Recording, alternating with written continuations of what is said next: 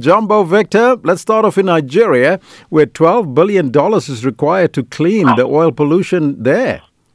Kwasana Elvis, this is a, the state, Bayelsa State, where oil was discovered for the first time about 60 years ago when, when, when the real oil crash began. And companies like Shell and ENI uh, have been have been drilling there and producing oil for a long time now. As you know, Shell has been getting rid of some of its offshore oil assets, disposing of some of the assets, including in countries like Nigeria. Now, there is a state commission there in Bayelsa State that says because we were an agricultural economy. We were rich in bio- biodiversity before oil came, and there's evidence that you have polluted the soil before you sell some of your assets. Commit to to to paying this estimated twelve billion dollars that will be required to restore our environment, our soil, our agricultural capacity to its original being. It just might be another case that's going to end up in a British court somewhere or in the U.S. because in Nigeria, I doubt there will be capacity to litigate and get an outcome of this.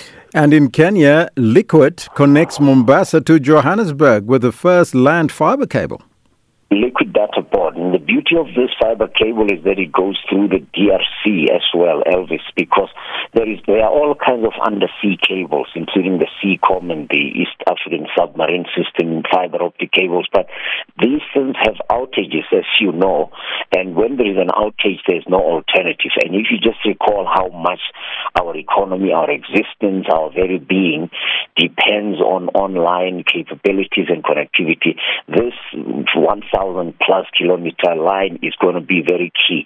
And Liquid is a company that is under the the Strive Masiyiwa businesses. The Cassava Technologies is under that stable of Strive Masiyiwa. Strive being the Zimbabwean billionaire now based sometimes in London and in South Africa. So there you have it. It might not look like we are moving enough on this digital revolution, but projects like this are the indications that we are headed in the right direction and are making the right kind of st- uh, progress. And we're staying in Kenya, where the country will unveil its first locally made smartphones in the next two months.